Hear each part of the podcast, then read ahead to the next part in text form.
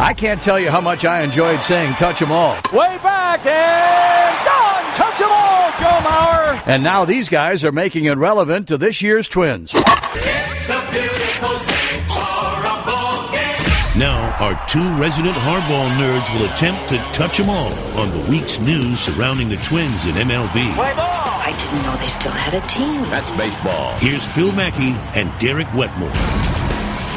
All right, welcome to another episode of the Touch 'em All podcast. And Derek Wetmore, we don't normally dive into breaking down individual games on this podcast because people listen at different times. Usually we record on a Tuesday, and a lot of people might listen on a Wednesday or a Thursday, and by then, because it's baseball, two or three other games have been played and whatever. But the Twins were down five to nothing last night as we record this, and scored 14 runs on 21 hits to come back and wipe the floor with the, I believe, second best record in the American League, uh, in the American League, Baltimore Orioles, maybe third, Astros, Yankees, Orioles, in that order.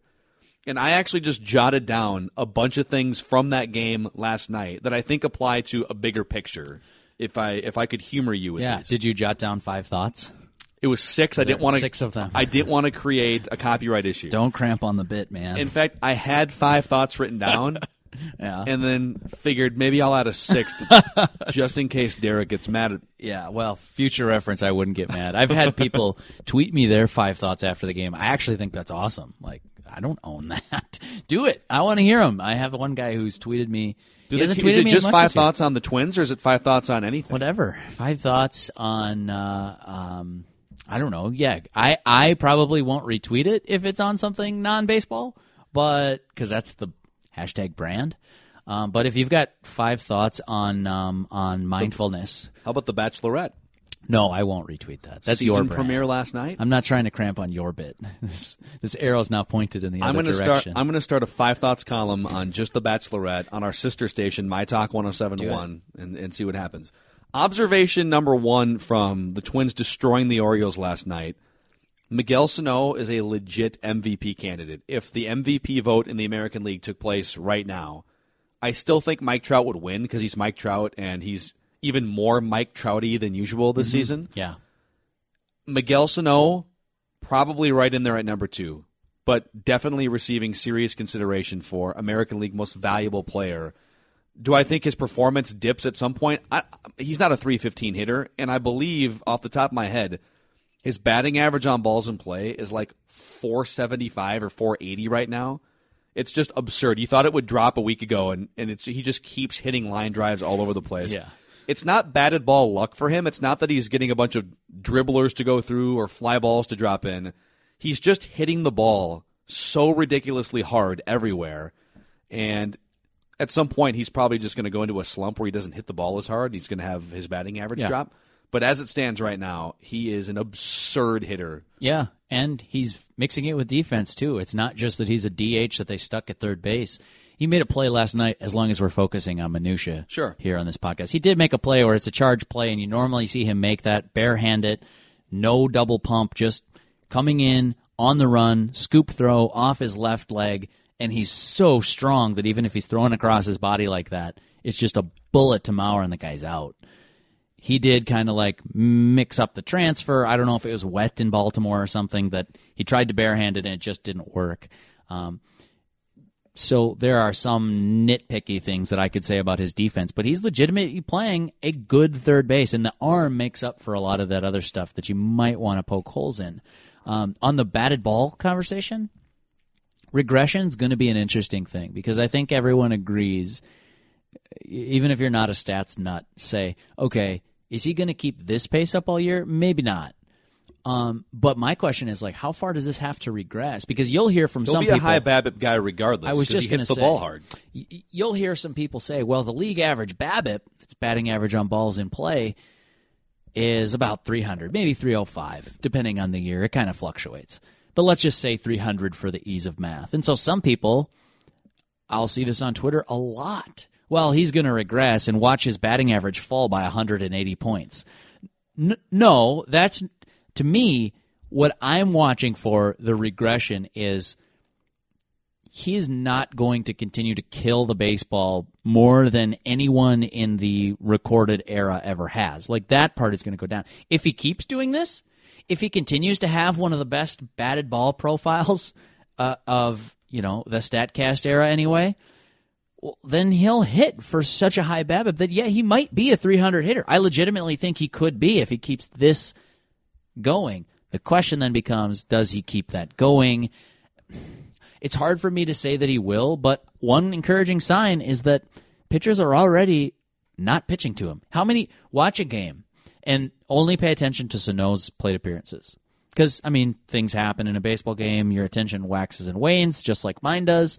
But if you only watch Sano's at bats, look at how many pitches he's given an opportunity even to hit hard. And then when you see that it's only two a game and he still hits four balls on the screws, his performance becomes even more mind blowing. And that's what's impressing me so far about him this season. Yeah, he leads the major leagues according to Fangraphs in hard hit percentage. So I think it would then go hand in hand that if he's hitting more balls hard than any other hitter in baseball, he would also have a higher batting average on balls in play Yeah. than almost any other hitter in baseball.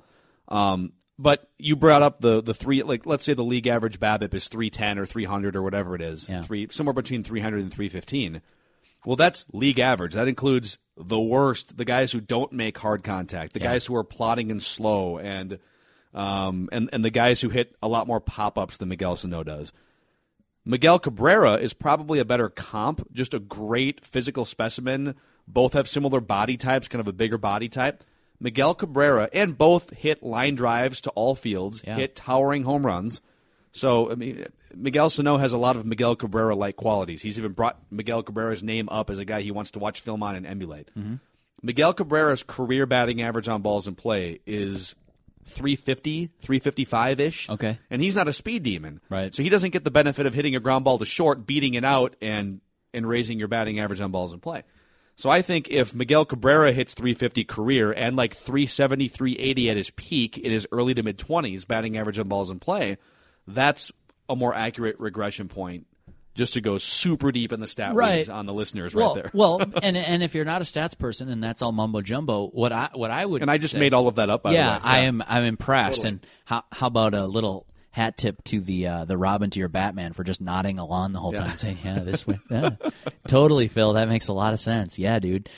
I will say that. Uh, just from like the, the more scouting perspective is that he's crushing the ball. You don't need hard hit percentage to see that. You don't need exit velocity to say Miguel Sano is scalding baseballs right now, and you also don't need that stuff to say they're not giving him pitches to hit. He's doing what he's doing with pitchers actively pitching around him. They play the Twins. I guarantee you the the pre-series meetings for every pitching staff on the other side starts with how do you get Sano out and since we can't how do we pitch around him? And that's why Max Kepler is going to start to be important here. Um, maybe that's one of your observations, so I won't I won't uh, spoil your thunder or anything. Actually, just to, to segue, it literally is the next thing that Max Kepler and Jorge Polanco won't headline the lineup, but they're both damn good hitters. That's Okay. observation two. I like it. I like it. Uh, Miguel Sano, just to tie up that point, is that I looked this up the other day. This was maybe four or five days ago. Maybe it's changed. It's still going to be close. No hitter, no regular hitter, so have enough plate appearances to qualify for the batting title. About three plate appearances for every game you've played. No hitter is seeing a lower percentage of fastballs, which validates my point that no one's pitching to him. Opponents are saying, "All right, how about the other day? He hmm. gets down to is this was yesterday. He was one two, and you could see. I don't remember if it was still Jimenez in the game. I don't think so. I think there was a reliever. Sano gets himself into a one and two count, and most hitters in a one and two count basically hapless. Mm-hmm. Go up, look any great hitter, his numbers go down with two strikes when he's behind in the count there at one and two. Sano works it back to a full count and crushes a home run. Like Yeah. that's Miguel. That's incredible that he would even do that. In the box score, you see home run and you think, oh yay, good for you. But then you see the plate appearance. They didn't really give him pitches to hit, and then if you make a mistake out over the plate, it's as good as gone. That's to me what's just like blowing my mind right now about his performance through basically seven weeks of an MVP pace. It's he's he's ridiculous right now. Yeah, and so he I- his regression, other players' regression might be crash back to earth, back to reality. Like Mike Pelfrey when he had a two seven ERA in the first half a couple years ago, that regression is going to be nasty and ugly and a reality check. It's going to be bad. Miguel Sano's regression is still going to involve 25 or 30 more home runs this year. right. Probably 100 more RBIs from this point going forward. Maybe a start in the All Star game. Yeah, Uh, so maybe not Machado, but there will be an All Star game in Miguel Sano's very Yes. near future. Hey guys, before we continue on with the rest of this Touch 'em All podcast, it's Phil Mackey here for all of you Twin Cities area listeners to tell you about Luther Brookdale Toyota. 694 and Brooklyn Boulevard is the location. My family and I have been going to this car dealership and service department for three plus decades. And there's a reason for that. It's the best in the business, the smartest and friendliest people in the business. They'll treat you like family. So find out why my family and I have been going to the same dealership and service department for multiple decades, right on the corner of 694 and Brooklyn Boulevard, LutherBrookdaleToyota.com. Um, I gave you the, the second one. Uh, We don't have to spend a lot of time on Max Kepler and Jorge Polanco, who both had a bunch of hits, and Polanco drove in a game winning run over the weekend. I'm a big Kepler guy. I just want that on the record here in this podcast. I'm- Especially against against right handed pitching, he is one of their three most dangerous hitters. I'm putting Sano in that top three against any pitcher Right, with yeah. any repertoire. But Kepler against right handed pitching is very dangerous. I think Kepler's their second best hitter against righties. Um, I wrote the other day on the website just for a cheap plug um, that that's sort of the next evolution for Kepler and hitting left-handed pitching. And I talked with Molitor about that. It's kind of a difficult balance for them because he's really struggled against lefties, as has Eddie Rosario, and that's totally normal. Young left-handed hitters struggle to hit left-handed pitching. In fact, the platoon split, lefty on lefty, there's evidence to suggest over the last like 10 years that it's harder for lefties to hit lefties than it is for righties to hit righties. And kind of just my guess, I don't know if this is why, but you just see more righties. Mm-hmm. So a right-handed hitter, I would say that's even accurate. though you know, even though pl- the platoon split's gonna favor the pitcher, mm-hmm. it's not gonna favor him as much because you've got practice three times as often against righties as a lefty will against lefties. So long-winded point aside. If Max Kepler becomes even just like a decent hitter against left-handed pitching, and Molitor can kind of find the right at bats to get him, uh, he drew a tough walk against Mike Minor the other day when they brought in the lefty just to face Kepler. Uh, last week he got a hit against Andrew Miller, just a smoking line drive. Miller might be the best lefty in the game, reliever anyway. And so, if if that goes from being like kind of unusable against left-handed pitching to hey, that's serviceable. We'll take that. And Kepler becomes sort of that just everyday beast. There's a very high ceiling on Max Kepler. I think he's going to make multiple All Star games. And right now, you're already seeing Paul Molitor as he looks to find somebody to bat behind Miguel Sano and see if he can't get him a few more fastballs and get him a few more pitches to hit rather than just issuing free passes all the time. Against right-handed pitching, he's putting Max Kepler behind there. That says an awful lot about what the manager thinks about Kepler right now. yeah, and uh, not much more to be said there. Your everything you said is spot on. Just, Let- just nailed it. Which brings me to observation number three from the Twins' blowout win over the Orioles, and these are all bigger picture things that don't that don't really. Right. These aren't just from the game. But Robbie Grossman had another good game. He got on base a few times, and did he hit a home run in that game? Everybody did. I can't remember. I think he might have hit a home run too. But Robbie Grossman is one of the most underrated hitters in the league. In the league, going back to the beginning of 2016. In fact, did you hear this segment on our radio show today, or am I going to ask a trivia question that you might be guessing at? I heard it, but Okay. Go ahead anyways. Ro- okay, so for listeners, I'll give you like I'll give Just you I'll give you a few beats if you're a listener out there. Were you trying to catch me not listening to your show? I think most days that'd be safe. How many how many hitters in the American League going back to the beginning of last year would you guess have a better on base percentage than Robbie Grossman? I'll give you 5 seconds. Think about that. American League hitters better on base percentage than Robbie Grossman since the beginning of last year. And keep in mind, we're talking about 500 plus plate appearances now. The answer is three. One of them is retired. Mike Trout, Josh Donaldson, and David Ortiz. The only three guys that have a higher on base percentage in the American League than Robbie Grossman. 393 OBP, and it's actually up over 400 through the first couple months this season. And he's such a nondescript guy, and he was. I felt like, and I was guilty of this. He was kind of a punchline last year because they picked him up off waivers, and he doesn't really have a position that that uh, that you feel comfortable putting him at on a daily basis. and he just keeps grinding out at bats, getting on base almost half the time, hitting for some power, but not extraordinary power. Just a really good, nondescript, under the radar hitter who has a higher on base percentage than Miguel Cabrera going back to last year. Yeah. Uh, JD Martinez. Like under the radar because he's got uh, in that time top 10 walk rate right now he's walking in like 21% of his appearances i think if you go back to last year it's it's more like 15.5% walk rate um, but that's top 10 uh, at least it was when i checked the other day uh, did you did you um, so i'm gonna redeem myself a little bit here because I always feel like I have to steal back points, credibility points, and stuff like that. Um, both on your show, this podcast, definitely on Twitter. I'm always having to steal back credibility points. But I got a lot of heat this winter for everyone was like, "Oh, you're the Robbie Grossman guy. You're the Robbie Grossman guy." yeah, you hear his name and people Total are like, punchline. "Oh God." In fact, can I tell you a behind the scenes story that I haven't I haven't told uh, publicly yet? Um, well, can I? Oh yes, go yes, go. No, actually, Uh, we're running out of time. observation number four. yeah. Yeah. Apologies to Matt Damon. We are uh, running out. I suppose on this podcast it'd be apologies to Johnny Damon. Wow, Um, Thank you. But uh, Wow. so I was. This is. I'm kind of making fun of myself here before I brag about myself. Okay. So I was doing a column last week that literally the headline was Robbie Grossman is better than you think because. You're right. It's it's a punchline. It's like people are like, oh yeah, just scrap heap Robbie Grossman. They got off. Where was he out in the minor leagues with the I, Indians? I remember because I follow the at fifteen hundred ESPN the at replies Yeah. on my tweet deck feed, and so I remember very specifically that headline posting from our Twitter account. Right. And the first two or three replies were all very similar.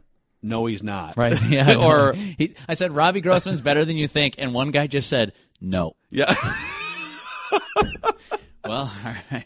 Well, right, you must properly appreciate walk rate. Then it's congratulations. uh, they're they are making fun of him and totally justified. Go look at the column. I definitely outlined this. He's a bad outfielder. Robbie Grossman, especially since he became a twin, is a bad outfielder.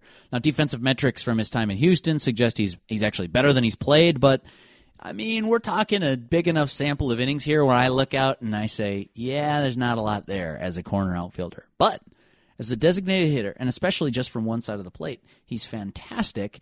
And uh, I, so, so here's the whole story. And to, to any of my reporter friends, I hope I'm not throwing you under the bus. I'm sorry, but I asked Molitor. Um, they were talking about the DH competition, and somebody asked, uh, you know, what do you think about Vargas? And is he really ready to just embrace that role and run with it? And then somebody asked about Byung Ho Park, and well, when does he factor into it? And well, are there any other hitters that you're sitting here thinking about? And nobody asked about Robbie Grossman, who's this team's best designated hitter. And then someone asked a question that had nothing to do with it. The topic had changed, but I was like, no, wait, hold on. Actually, someone asked about a player who had who had died in the forties, like you know. Do you think Willie Mays would make a good designated hitter for this team? Ted, Ted Williams, he had a high on base percentage. Do you think he'd be good for this? Yeah, I do.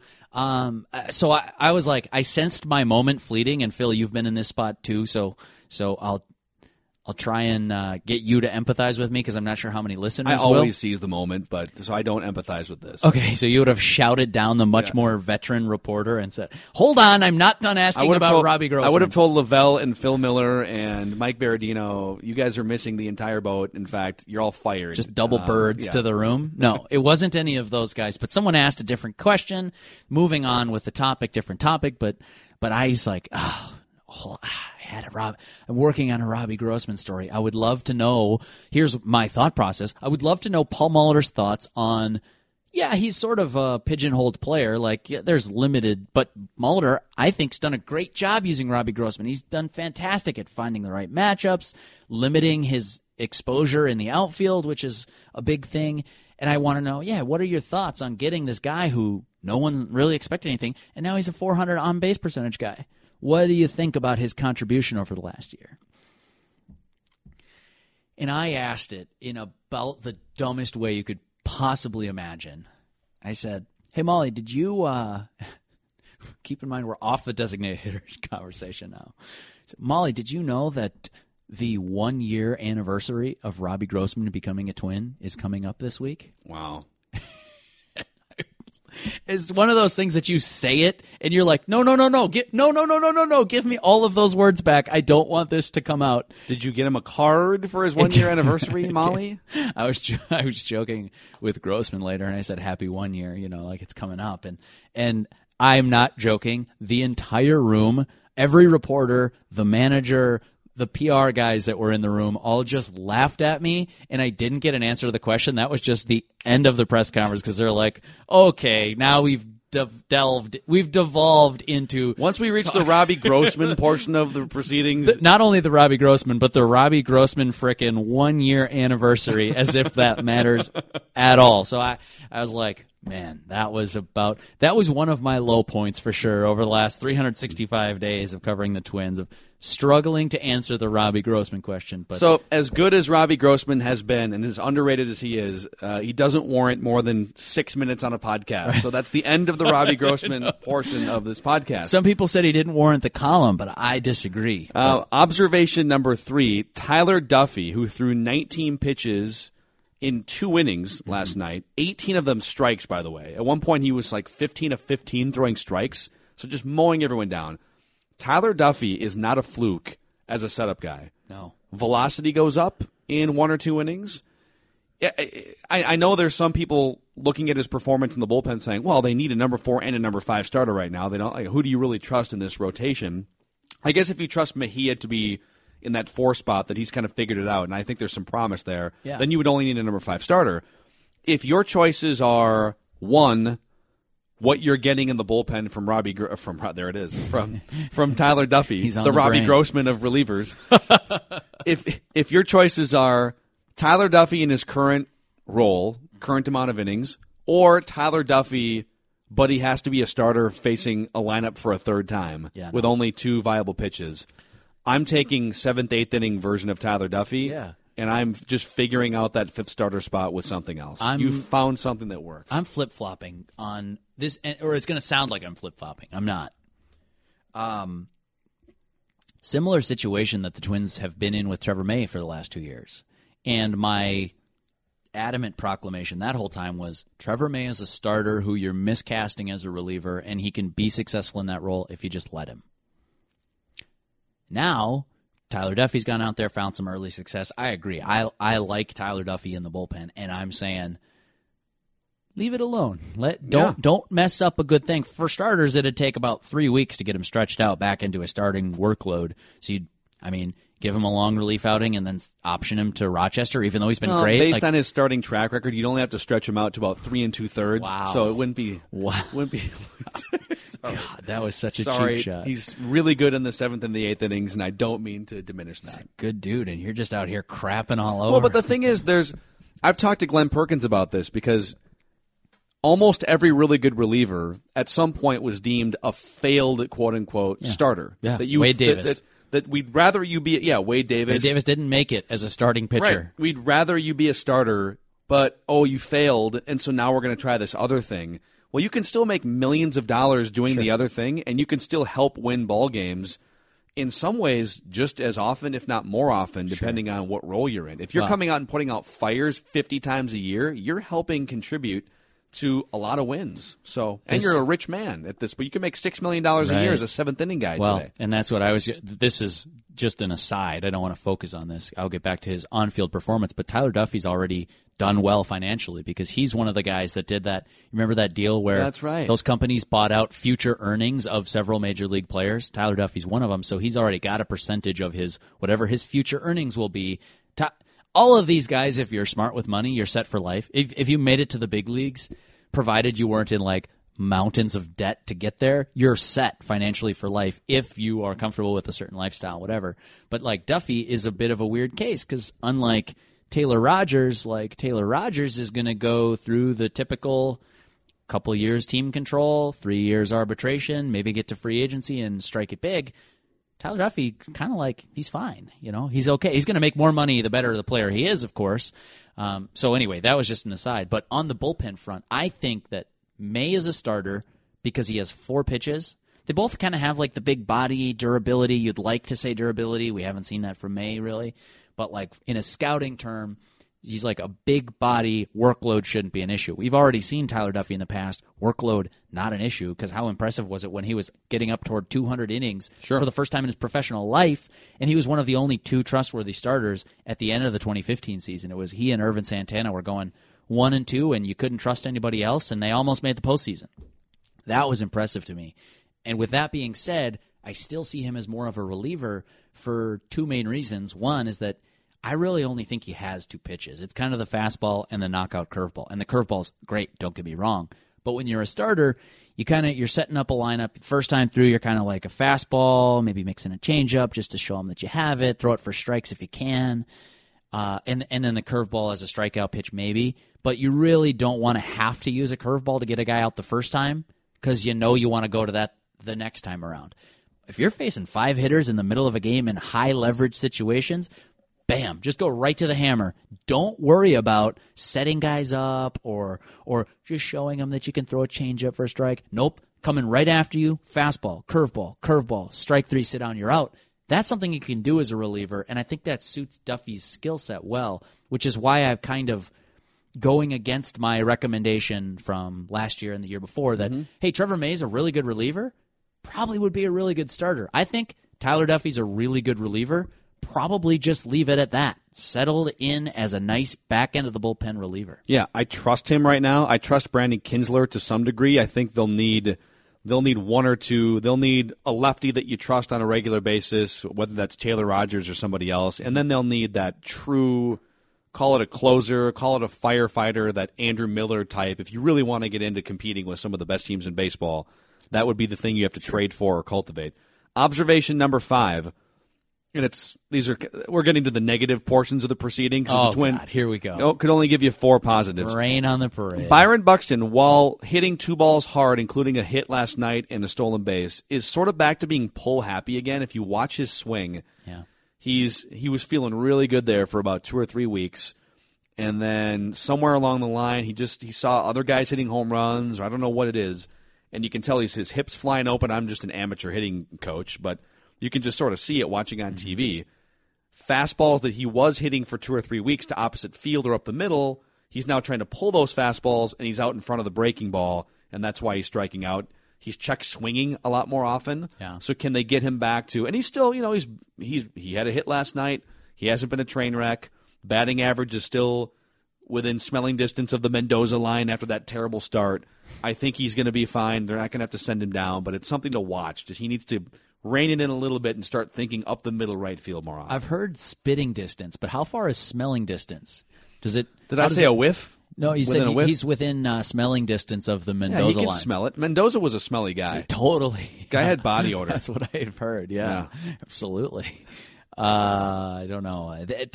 I agree that there are going to be some concerns with Buxton, and like I don't think of a player ever as being a finished product. So as long as he embraces that work, like as long as as long as it, and and I don't sense this from him. There's not this like sense of entitlement, like oh I made it. Yeah, I've I was hitting 280 for three weeks. Like I'm the man it's he's not like that. If it was like that, I'd be a little more concerned. But I think even a guy like Miguel Sano, who you just mentioned at the top, AL MVP candidate right now, no joke. He's going to play in the All Star game, no joke. He's still adjusting uh, week to week, um, and and that's kind of. I view that as a really critical turning point for a ball player. Is everyone gets to that spot eventually, the spot that says, "You and me got to this before we reached the major leagues." where somebody sits you down and says you're not good enough. Okay, now as a major leaguer, once you've gotten there, it's you're not good enough at this. Here's how we recommend changing it. Some guys will fold their arms and say, I didn't need that advice to get to the big leagues, bro. And I don't know why they're all bro guys, but it seems like those those defiant types are all kind of bro guys. But then or Mang. It could be a Mang. Meng, I don't know. Or dude. I don't I don't I don't know. None of those really seep into my vernacular Sure. very often. But then there's the other kind of player, which is the majority of big leaguers, I think. Brian Dozier's this way. Um, Trevor Plouffe was this way. Miguel Sano already is this way. Ervin Santana's this way. Hey, you're not good enough at this. Here's something that we'd recommend, or this is why we think this could get better. And do you want to embrace that work? You, you've got to be smart enough to to know when someone doesn't know what they're talking about. So be like, okay, that's nice, nice advice, Wetmore, but I'm not taking that. But if James Rowson comes up to you and says, "Hey, I've been seeing this, and let's just talk about it," and is that is that something you think is going to help you succeed? I, I view it as holding you back. Maybe would that be something you'd be amenable to change? And there are guys that say, "Nope, this is my swing," but then there are guys who say, "Oh, okay, yeah, that's interesting. I wonder, yeah, if we do this tweak that you're talking about, will it help me with that inside fastball? That's something I've been struggling with lately." And Buxton, to me, just to make a long point longer, he seems to me to be the kind of guy that embraces that work and says, "Yeah, what do I need to tweak to get that make that next step?" Max Kepler's definitely this kind of guy. It's one of the reasons I'm buying so much Kepler stock. Oh, you're right. I'm not very good at hitting lefties. What are some of the ways that I can get better against that side? I just want to be a better hitter.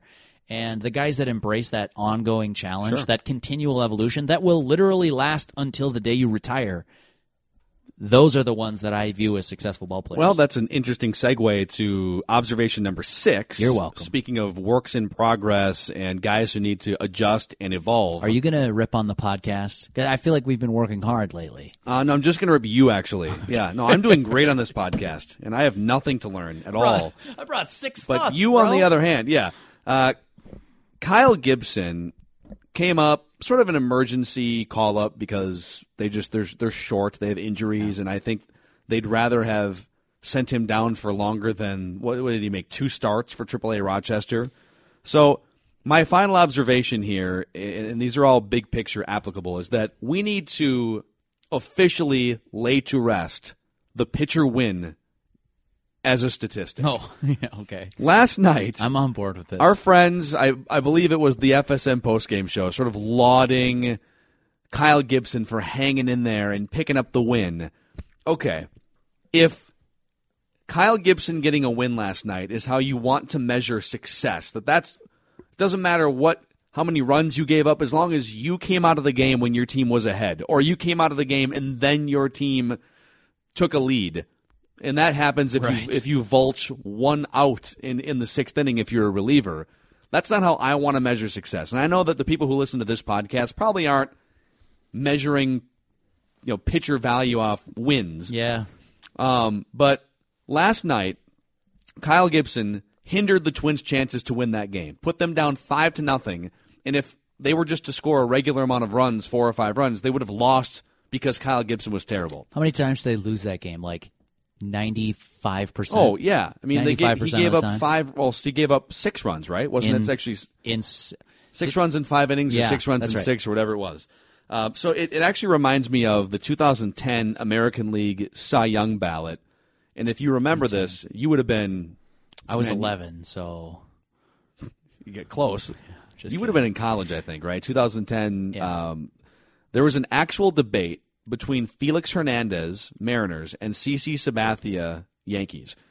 And this debate Oh, right here, sure, and Patrick Reusse and I had a radio show together, and he's old school, and he was baseball, he still is a BBWAA member and, and a voter on a lot of these things.